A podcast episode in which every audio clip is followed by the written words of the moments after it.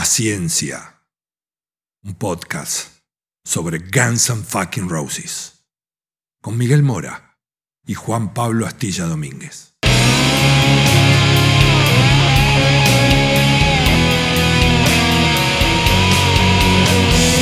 La banda más peligrosa del mundo.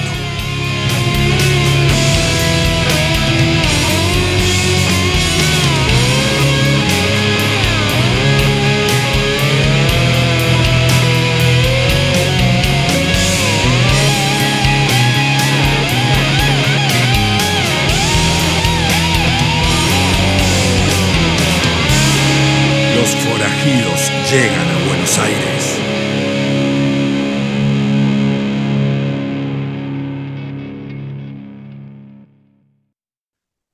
Bueno, Astilla, bienvenidos a un nuevo episodio de Paciencia.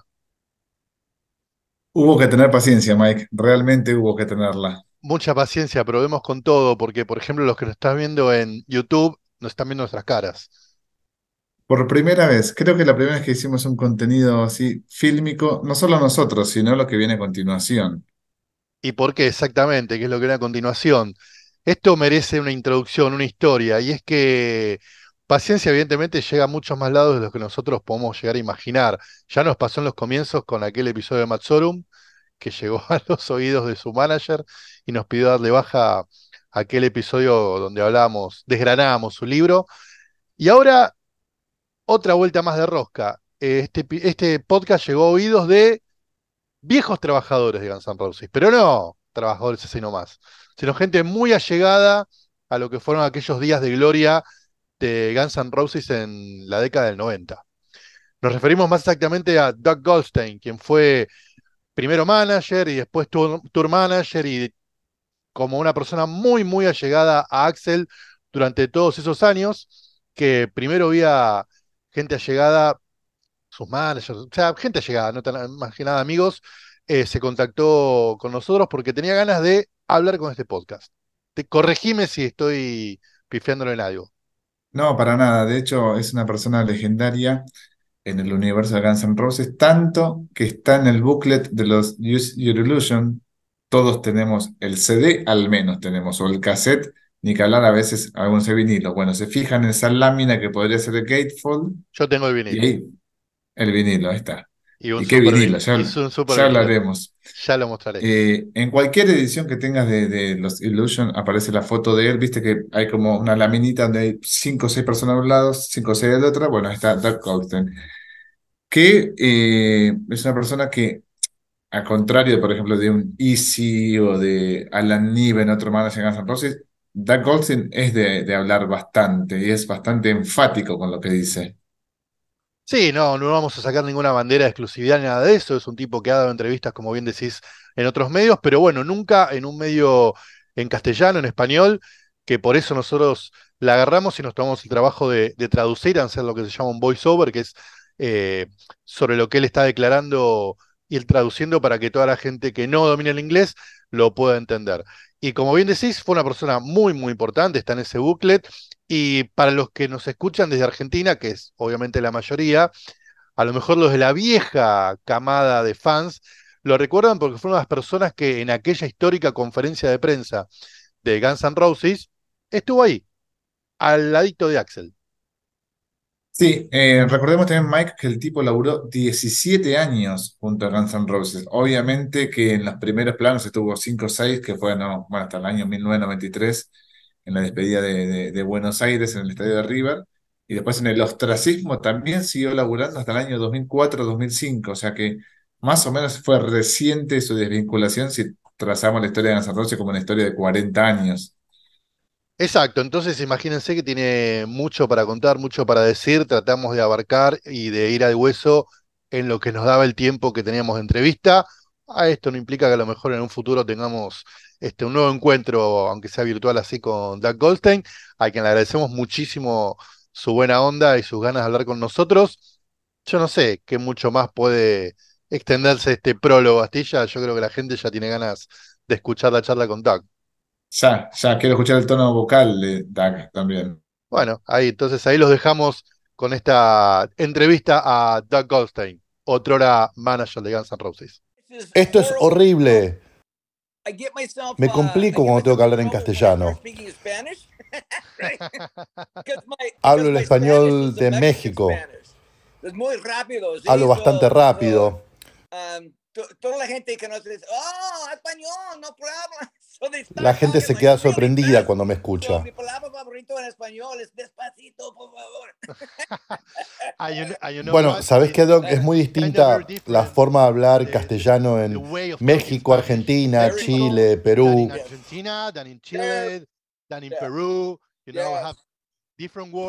Podemos entendernos, pero es completamente distinto algunas palabras que usamos.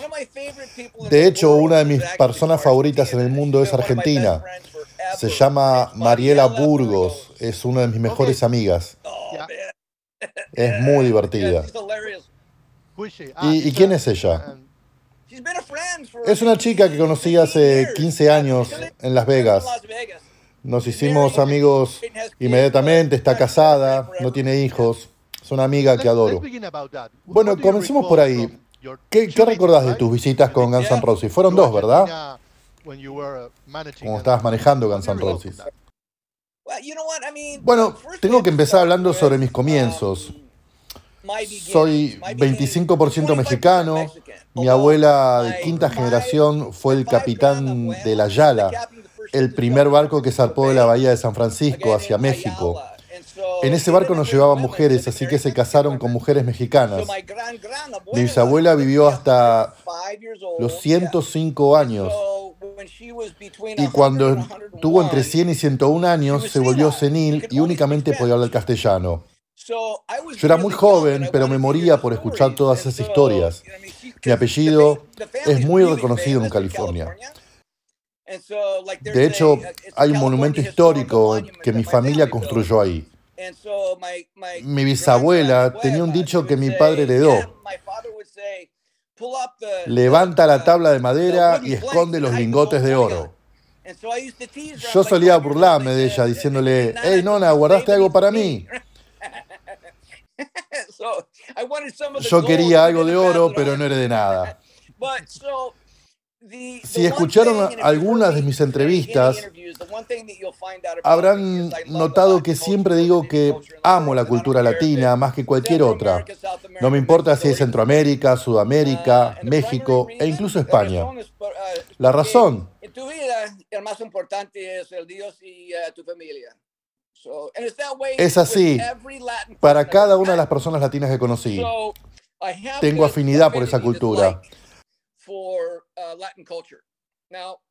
Así que la primera vez que fui a, Buenos Aires, me quedé sorprendido por lo grande de la ciudad y qué tan metropolitana era. Um, Sinceramente no lo esperaba, porque estaba acostumbrado a la Ciudad de México y son el día y la noche. Como toda gran ciudad, hay pobreza, pero no del modo que ves del otro lado de la frontera de San Diego, que es horrible.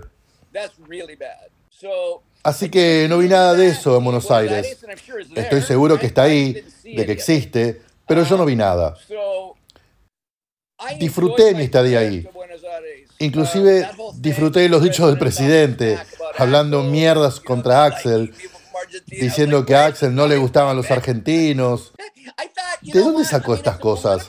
Fue un gran movimiento político el hecho de usar un nombre famoso como el de Axel Rose para hacerse lucir mejor, para hacerse ver mejor, para ganar prensa. En teoría, él iba a ser el protector de todos los padres. Iba a prevenir que sus hijos vieran a ese hombre horrible llamado Axel Rose. Pero fue divertido porque no era así, no era la persona que conocí, el cantador de la banda. Consideraba que había un fin político más allá de todo. Um, El presidente trataba de crear miedo entre los chicos y los um, padres de los chicos. Um, y hasta cierto punto funcionó. Creo que uh, muchos se habrán molestado con el hecho de que Axel use la camiseta de fútbol de Argentina. Uh, uh, Axel no es ningún boludo. Los fans fueron algunos de los mejores para los que hayamos tocado, inclusive al día de hoy. Tocar en River es desafiar el sonido. And, and- and also, a, a funny thing about that is that Lo, lo curioso es que todo eso que relatás los llevó a hacer algo inaudito en la historia de la banda, realizar una conferencia de prensa.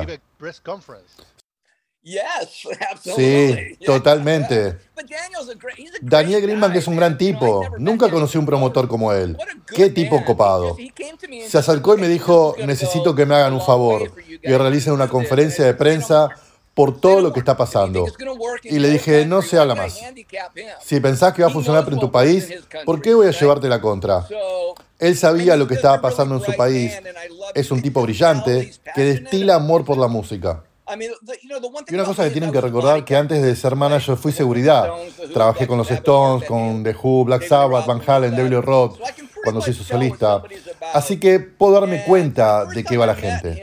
Desde el primer momento que conocí a Daniel, me di cuenta que su pasión por la música y que es un tipo muy copado. ¿Por qué ibas a apotear su pedido? A. Nos iba a ayudar a vender más tickets. Y B. Lo iba a ayudar cuando nos fuéramos. Porque muchas bandas dividen y conquistan. Tocan en una ciudad, dan un gran show y se van y no volvés a saber sobre ellos. Y no les importa lo que pasó el promotor, que es el tipo que te hizo ganar un millón y medio, dos millones de dólares, lo que sea. Siempre consideré que hay que ser buenos y justos con todos. Así me manejo en la vida. No me, no me importa qué tipo de persona seas. Vas a obtener el mismo trato de parte mía. ¿Cómo le llegó la noticia de que acá se estaba diciendo que Axel había pisoteado la bandera argentina? ¿Cómo le trasladaste esa noticia al grupo?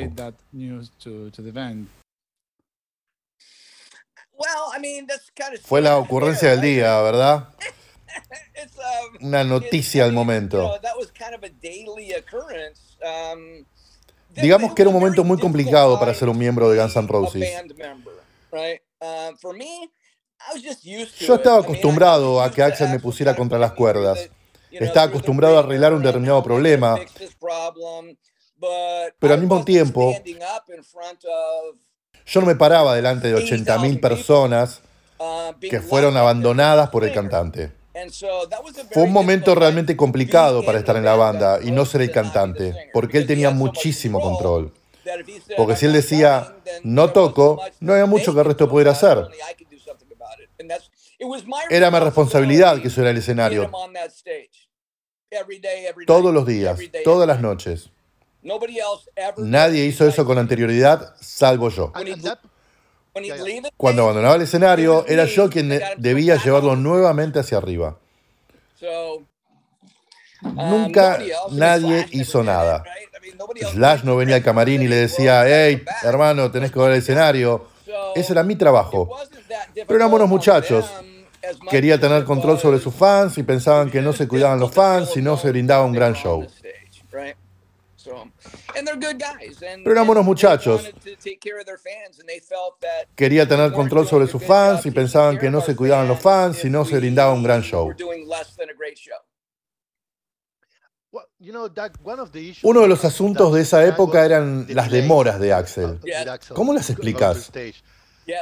How will you explain that situation? Esa es una gran pregunta.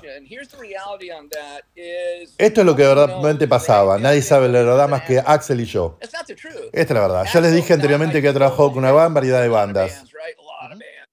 Lo había visto todo. Axel tenía el mayor de los temores por fallar que haya visto en mi vida. Y eso obedece a la crianza, su infancia, por haber sido golpeado por su padrastro, por haber sido abusado por su padre. Digamos que nunca tuvo mucha autoestima, nunca se sintió cómodo y seguro. En aquel entonces, yo mantenía bajos los precios de los tickets, con un promedio de 30 dólares, 25 o 30. Nada que ver con lo que sucede hoy. Para mí era importante que se mantuvieran bajos, pero el mo- porque el modelo era diferente. De todos modos, para olvidar sus miedos, Axel contaba con una rutina de cuatro horas. Comenzaba con el quiropráctico, luego venía masajes, luego calentamiento vocal, y previo al show debía comer un bife de acuerdo a la sugerencia que le brindaba su coach vocal. ¿Qué mejor lugar que en Buenos Aires para comer carne?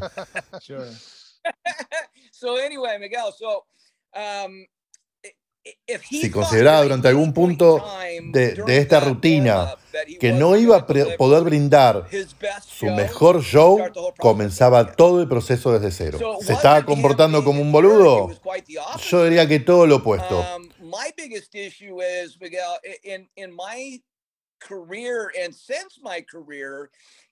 No le gusta que le digan cómo agradar. Su lema era, nadie lo cuestiona a Picasso sobre su arte. Picasso está muerto. De haber estado vivo le estaríamos preguntando. Pero es algo que constantemente damos vueltas. La última, la última vez que hablé con Axel fue en 2014. Cuando comenzaron a trabajar en la reunión. Hacía 10 años que no hablábamos. Yo había hecho cosas lindas en un podcast sobre su forma de ser y me llamaron sus abogados diciéndome los gritos, ¿quién sos vos para hablar en representación de mi cliente? Primero, ¿quién sos vos para hablarme de ese modo y anteponerte a nuestra constitución? En América, en América el primer artículo es libertad de expresión. Segundo, no tengo registrado tu número, así que adiós. Me llamó Axel a los 10 minutos diciendo, Dog, escuché el podcast, ya sabes cómo me pongo cuando dicen cosas agradables sobre mí. ¿Sabes qué? No me pagaste un centavo en los últimos 10 años. Si tengo ganas de decir la verdad sobre una persona que conozco, ¿Cuál es el problema? No hay nada que pueda hacer al respecto. Me dijo, mira, Doggy, estoy tratando de sanar algunas relaciones del pasado y esto no ayuda. Y ahí me di cuenta que se refería a Slash. Así que le dije, te entiendo, no voy a decir una palabra hasta que no haya solucionado aquello. Pero una vez hecho el anuncio, voy a salir en todos los podcasts a hablar de lo buen tipo que sos, porque de nuevo, vos no me pagás un centavo. Es curioso, porque me imagino que Axel no debe llamar a mucha gente por teléfono. Así es.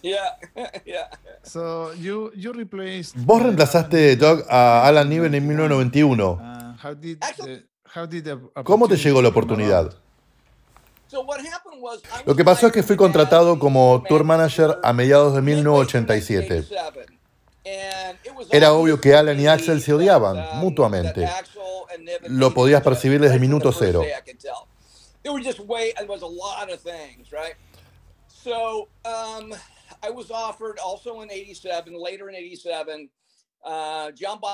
A fines de 1987, John Bon Jovi vino a chequear nuestro sistema de sonido. En realidad el sistema de sonido de Aerosmith, porque estábamos abriendo para ellos. Y al día siguiente me llamó Scott, el hermano de Doc McGee. Doc estaba representando a Bon Jovi en Motley Crue en aquella época. Ahora maneja Kiss. Scott está manejando a Pantera actualmente. Lo amo, es un gran tipo.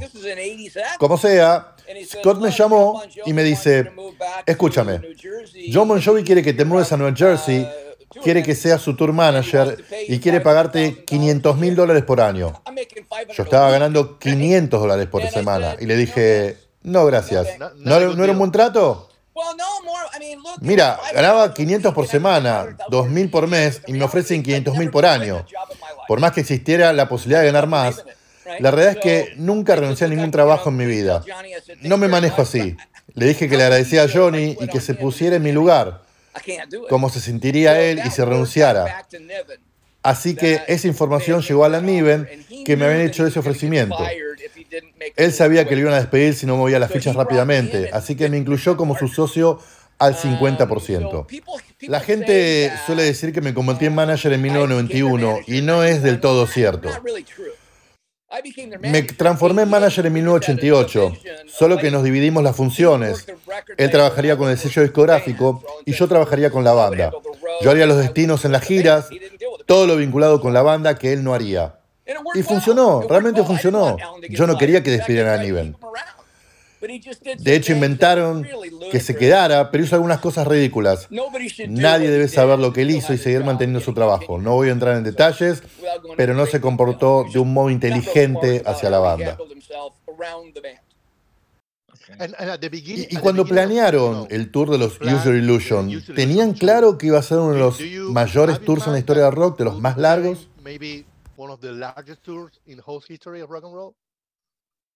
La verdad que no. Nos empezamos a dar cuenta cuando lanzamos el primer tramo de la gira y los tickets se agotaron en los 10 minutos. Pensamos, tal vez estamos haciendo esto del todo en modo correcto. Pero de nuevo, fue mi idea agregar cuatro fechas en teatros una vez que los tickets se agotaron.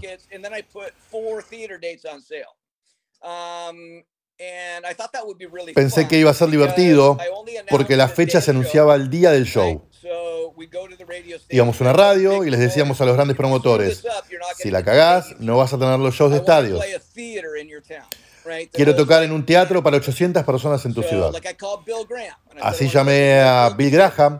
Le dije que 1200. quería tocar en el Warfield "Don't screw this Theater, que albergaba a radio 1200 show." personas, So, así que le dije, no la cagues Bill, porque no te vamos a dar un 8 show más grande. Así que a las 8 de la mañana Slash y Duff anunciaron el show del Warfield en San Francisco.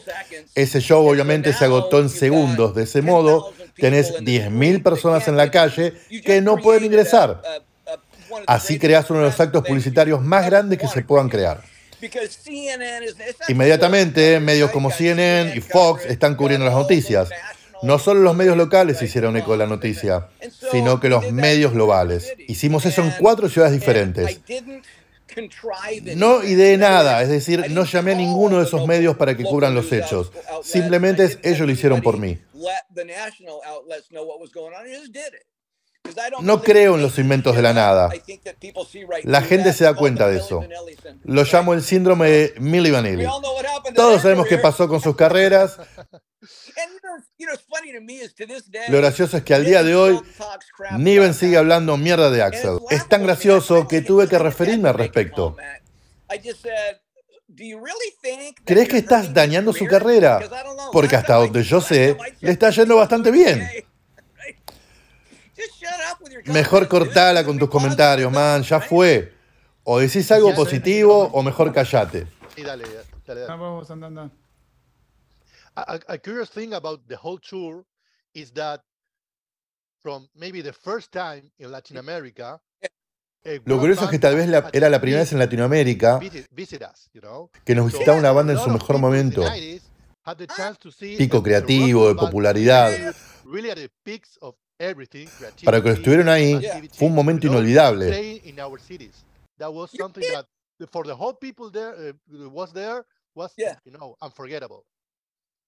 Wow, I didn't realize. Wow, la no sabía que había sido la primera. Sí. a lot of people came Yeah. by. Maybe some start that was Muchas bandas han venido cuando las carreras empezaban a declinar un poco. Pero en su mejor momento, sin dudas Guns N' Roses fue la primera. Tengo you, que admitir que esto es that algo que me molesta about acerca de los the libros que publicaron los miembros the del grupo. Todo they el tiempo se pasan hablando de que compusieron Switch Mine o Welcome to the Jungle o que tocaban en la the banda más grande world. del mundo. Nobody talks about- Nadie habla de esto, why ¿qué we decís? It por qué tocamos en esos I thought lugares? it was a great No idea, fue because porque yo consideraba que era una gran idea, John sino Jackson, porque. John Jackson, mi agente, me acercó la idea. John Jackson no recibe su crédito correspondiente en ningún libro. The Absolutamente. También es el agente a ver si les suenan estos nombres, porque les puedo garantizar que estas bandas fueron a Buenos Aires por él. Es el agente de Metallica, de Iron Maiden. ¿Acaso estas bandas no tocaron allá? Seguro que sí. Iron Maiden, Iron Maiden vino primero, pero no estaba en el pico de su carrera. know? Uh, Metallica vino, pero después de Guns N' Roses. Exacto. Fíjate lo que pasó. John Jackson está con Iron Maiden desde el día 1, así que él testeó todos los países antes que nosotros. Probablemente Iron Maiden estaba tocando arenas mientras que nosotros estábamos tocando en estadios. Pero eso se debe a la cantidad de aficionados, de fans.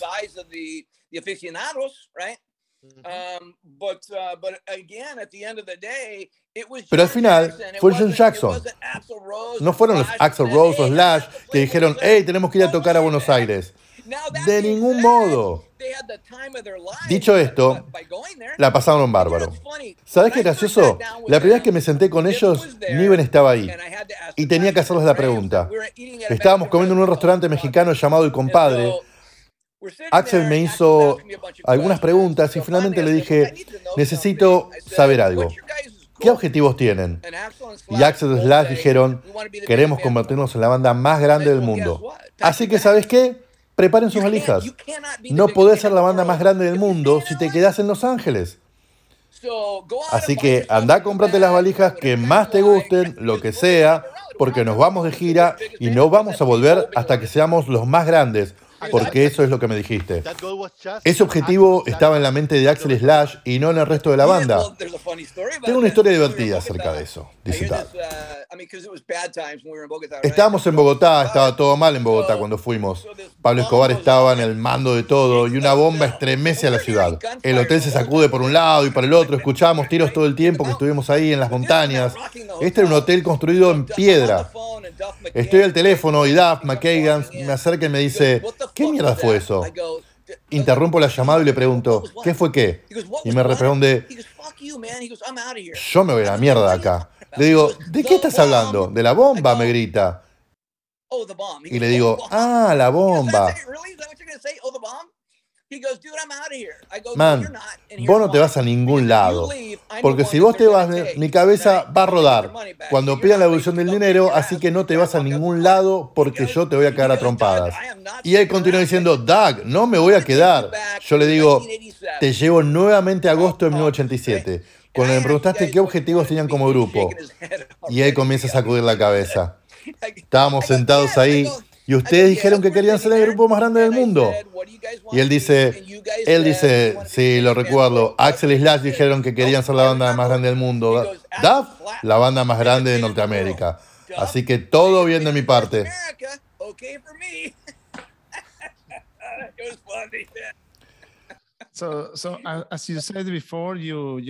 Como dijiste anteriormente, trabajaste con grandes artistas de la talla de Blue Roth. ¿Qué diferencias encontrás entre Axel y otros artistas como David, por ejemplo? ¿Cuánto tiempo te llevó darte cuenta que Axel era algo diferente al resto? Es un genio, no planifica nada, no busca hacer algo para ser exitoso, simplemente hace lo que le sale. Si te gusta bien, si no, jodete. Es lo más cercano a Jim Morrison que pueda llegar a encontrar desde que Morrison murió. Conozco a todo el mundo y todos en algún momento transan. Cambian la fórmula para volverse más populares. Y cuando los conoces fuera del escenario, no son los mismos que viste sobre el escenario. Dicho esto, Axel es realmente una persona tímida.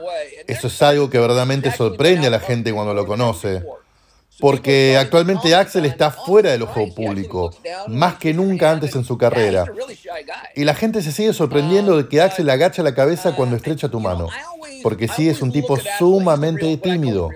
Porque siempre consideré que Axel era la posta, que era un auténtico. Lidié con mi hermano, que era un genio maniático, depresivo cuando éramos chicos. Él es cinco años mayor que yo. Vivíamos en la misma habitación. Apenas comencé a trabajar con Axel, me di cuenta de que era igual, un genio maniático depresivo sin medicación y que mi trabajo era estar del lado loco de las cosas y también del lado inteligente. Constantemente debía percibir de qué lado estaba sucediendo en el día a día, a sabiendas de que podía cambiar en cualquier momento, que podía estar todo bien y al rato transformarse en loco. Otra cosa sobre Axel.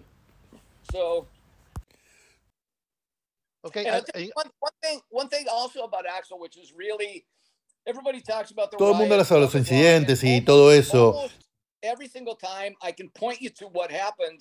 Y casi siempre podría decirte que el 95% de las veces él veía que era un fan estaba siendo molestado. Odia la injusticia social. Detesta ver que le pegan a los fans. Así que por eso se tiraba al escenario e intentaba pelear.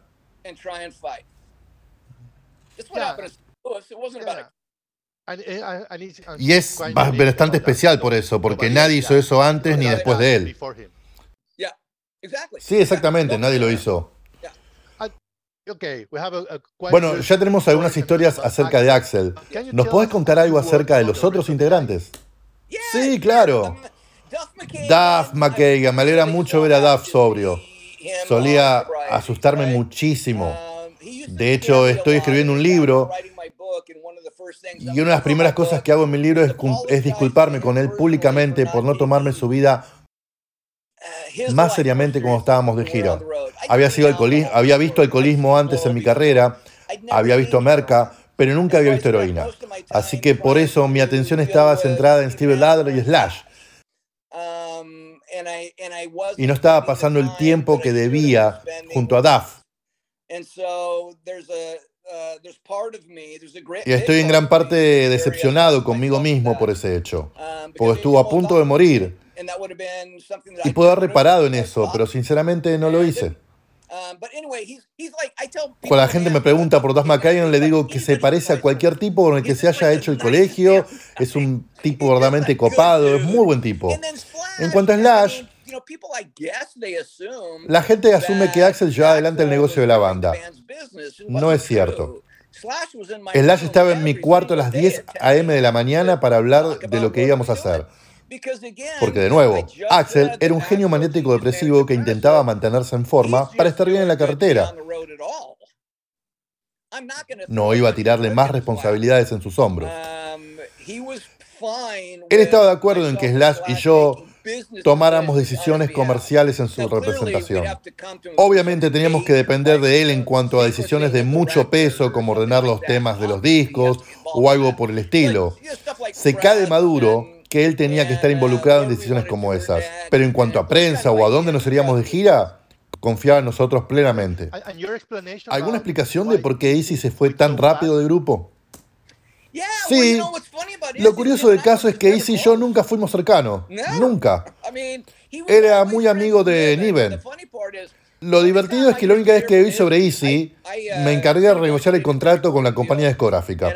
Solían llevarse un dólar con 50 de cada 10 dólares que entraban en el sello. Y yo renegocié el trato a 3 dólares con 40 cada 10 dólares. Algo que fue considerado el mayor acuerdo discográfico para su época. Easy ya había dejado el grupo cuando los cheques empezaron a llegar me llamó y me dijo, oh Dios mío, puedo comprarme tres motos en vez de una. Muchas gracias. Lo curioso es que ningún otro integrante del grupo me agradeció por ese acuerdo. Ni uno solo de ellos me dijo gracias. Así que saquen sus propias conclusiones. ¿Sentías la presión que recaía sobre vos o preferiste tomártelo de un modo más relajado? ¿Verdad? No sabes lo que es la presión hasta que tenés que lidiar con eso, porque cuando estás en ciertos lugares de Europa, donde la gente muere en un partido de fútbol, y vos sabés que es tu responsabilidad que el tipo esté sobre el escenario o alguien va a terminar muy lastimado, es una responsabilidad muy, muy pesada. Bueno, hasta acá la primera parte, hay más, hay más. Aguanten, va a haber una segunda parte de esta entrevista con Doug Goldstein, pero ya en esta primera entrega lo que hay de todo para poder desmenuzar, para charlar, para analizar. Eh, muchas dudas que despejó, o por lo menos que él dio su punto de vista. La historia nunca es una sola, sino que siempre tiene muchos matices según quien la cuente. Sí, mira, lo primero que me sorprendió fue su tono vocal, digamos, como que es medio chicano por momentos, ¿viste? Tiene como un acento particular por ser una persona norteamericana. Y segundo, su simpatía, digamos, eh, hicimos el preludio diciendo que se nos acercó él, estaba interesado, como que había escuchado el podcast, le arrimaron este contenido y uno presumía que, bueno, ese interés podía devenir en, un contenido cordial, si querés, pero extremada buena onda. Sí, la verdad que sí, y, siempre está súper jugoso escuchar a alguien tan, de tan primera mano, que vio tan ahí cerca de, de, los protagonistas y casi que fue un protagonista más de toda esa etapa tan gloriosa y que quedó tan marcada a fuego de Guns N' Roses en, su carrera, ¿no? Sí, eh, presumo que este contenido entonces lo escucha Axel, porque él dice que escucha los podcasts donde él participa. O que por lo menos es una de esas personas a las que Axel levanta el teléfono y llama, como bien dijo en esta primera parte. O sea que ya con eso para mí tiene todo, todo mi respeto. Bueno, acá lo, importante es que tuvimos que fraccionar la entrevista junto a Doc. Eso es algo que, también tenemos que recalcar. Esta es la primera parte de dos. Eh, el tipo, como, como habrán escuchado, habla muy veloz, tiene muy jugoso todo lo que tiene que, contar. A veces, la verdad, que no termina de contar todo, ¿viste? Porque me, imagino que va a requerir de un libro que cuente todo, pero hay la segunda parte. Habla del libro, no me acuerdo si ya es la primera parte o en la segunda, pero habla de un, de un libro que está ahí en las gateras que en algún momento va a sacar. Y sí, obviamente también se va por las ramas. De golpe una pregunta empieza contando algo, termina hilando con otra cosa y se olvida a lo mejor la respuesta puntual. Pero como decimos, ojalá tengamos algún otro encuentro en el futuro. Por ahora tenemos este. Esta fue la primera parte. Aguanten 10 días, 15 días para una segunda parte, donde otra vez nos van a ver acá en video este, un hecho inédito en Paciencia Podcast. Abrazo, Mike, que estés bien. Abrazo a ti, ya nos vemos en un, un próximo encuentro con Doug Goldstein. Seguimos en nuestras redes sociales. Paciencia Podcast en Instagram y Facebook. Paciencia Pod GNR en Twitter.